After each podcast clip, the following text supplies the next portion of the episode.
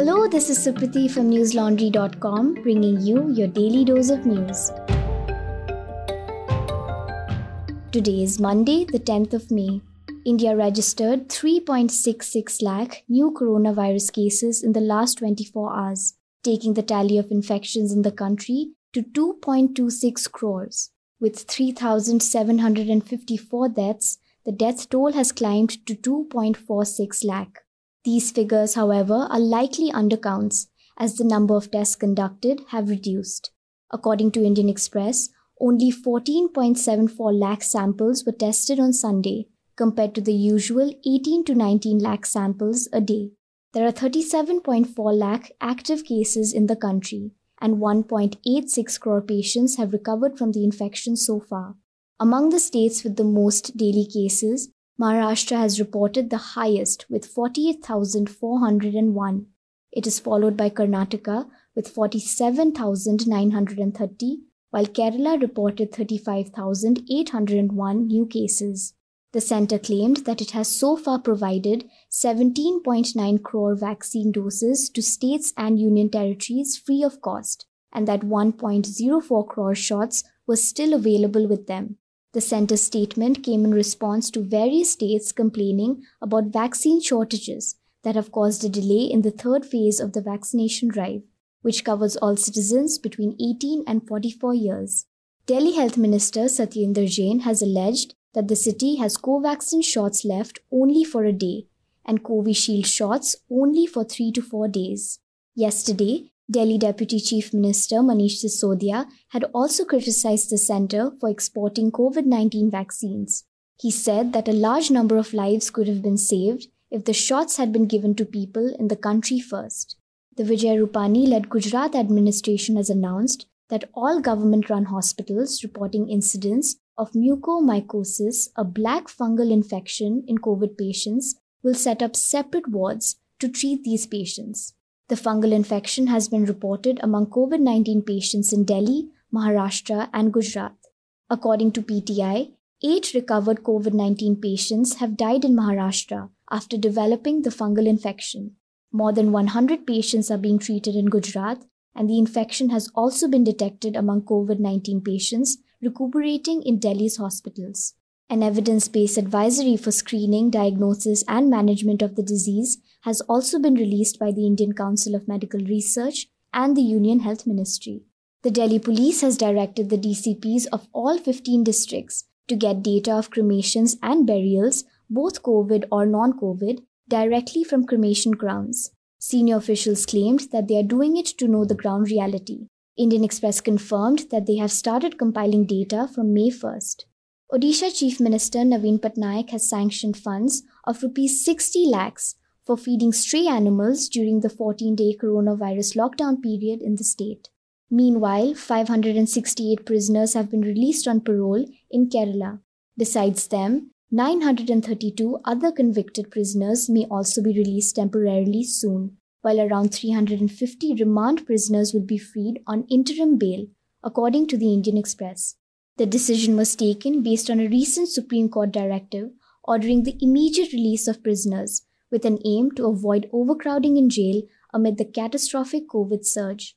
Globally, the coronavirus has now infected 157.9 million people and killed over 3.28 million since the pandemic broke out in December 2019, according to Johns Hopkins University. Dear listeners, we are an independent news platform producing podcasts, ground reports, interviews, videos, media critique, and much more.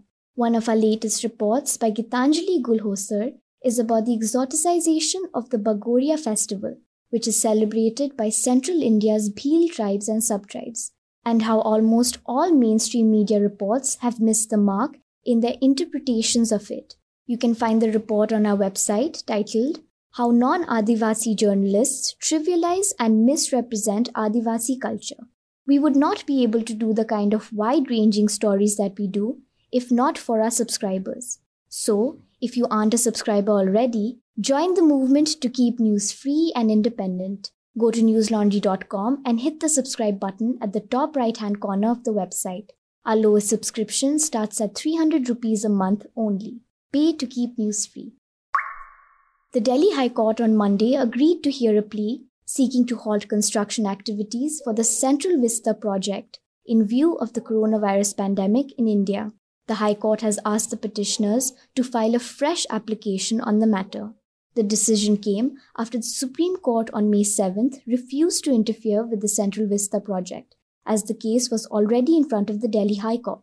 However, it permitted the petitioners to seek an urgent hearing from the High Court. The petitioners had approached the Delhi High Court last week, but it adjourned the case till May 17th without hearing it. The petition in the Delhi High Court had said that the construction work has the potential to become a super spreader of the coronavirus. The court also questioned Delhi Deputy Commissioner of Police Eish Singhal's decision to issue movement passes in the essential services category to vehicles engaged in the project. According to Scroll, the cost of 162 oxygen generation plants being built by the central government is rupees 201 crores. In contrast, the budget for the new parliament building itself is nearly 5 times more at rupees 971 crores. The Supreme Court had given a go ahead to the project in January, rejecting petitions challenging the project for alleged violation of environmental and land use rules. The Centre today filed an affidavit in the Supreme Court saying its vaccination policy had been framed to ensure equitable distribution, that it was non discriminatory, and based upon an intelligible differentiating factor between the two age groups. On April 30th, the Supreme Court had called for revisiting its vaccination and healthcare policy, as it was detrimental to the right to public health. The affidavit stated that the differential pricing of the vaccine was done to boost coverage of the immunization program, incentivize vaccine manufacturers, and to attract new vaccine manufacturers. The statement came after the Supreme Court had flagged the matter of differential pricing and asked the government not to leave it to the manufacturers to decide on the cost. Differential pricing is the strategy of selling the same product to different customers at different prices. The government also maintained that citizens in the age group of 18 to 44 years are also getting vaccination free of cost, as all the state governments have announced free vaccination for this population group.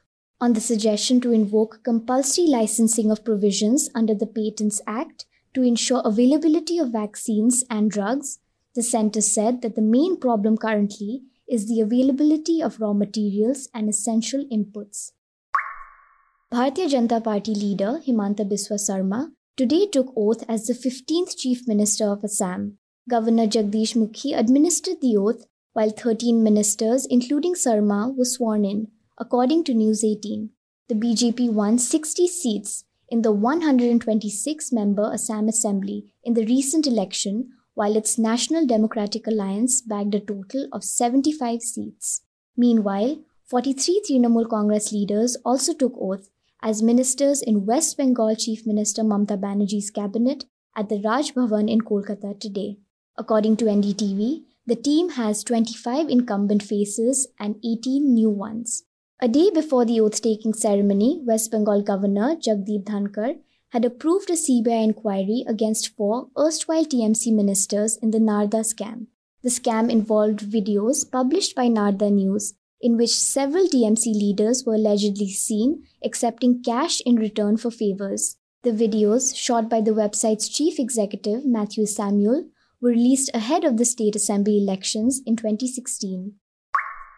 Delhi police today issued a lookout circular against the two time Olympic medalist Sushil Kumar, he fled after 23 year old former junior national champion Sagar Rana was beaten to death during a brawl at Chhatrasal Stadium parking area. After the incident, an FIR of murder, abduction, and criminal conspiracy was registered against Sushil Kumar. The police said that the victims in their statement have alleged that Kumar and his associates had taken away Sagar from his house in Model Town to teach him a lesson for bad mouthing him in front of other wrestlers. Police said that during the investigation, they also found a recorded video of the incident from the mobile phone of one of the accused, in which faces of all the attackers can be seen. The police statement added that Dalal was arrested from the spot where his cell phone was seized. Two double barrel guns, along with seven live cartridges, were also seized. At least 11 people were killed and dozens injured in the bombing of a bus in Afghanistan's southern Zabul province. The blast took place late night on Sunday. Meanwhile, in another attack today, a blast hit a minibus in Parwan province, killing two people and wounding nine, the Interior Ministry said. The attacks come as the Taliban declared a three day ceasefire in Afghanistan to mark this week's Eid al Fitr holiday, and after it was blamed for bombs on Saturday outside a school that killed more than 50 people, mostly young girls. The Taliban denied it was involved in the attack, the deadliest in the country in more than a year. The violence came as the United States continued to pull out the last of its 2,500 troops from the country, despite faltering peace efforts between the Taliban and Afghan government to end a decades long war. According to The Guardian, the Taliban has denied its involvement, saying it hadn't carried out an attack in the capital since February last year. But the group has clashed daily with Afghan forces in the rugged countryside, even as the US military reduces its presence.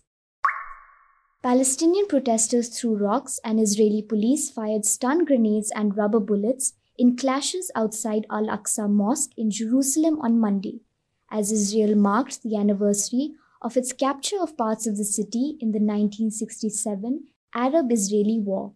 The Palestinian Red Crescent Society said that more than 275 Palestinians were injured in the violence, and at least 205 of them were taken to hospitals. Several of the Palestinians were in critical condition, and police said 12 officers were injured.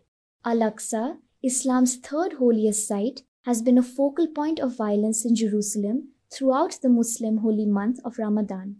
The clashes have raised international concern.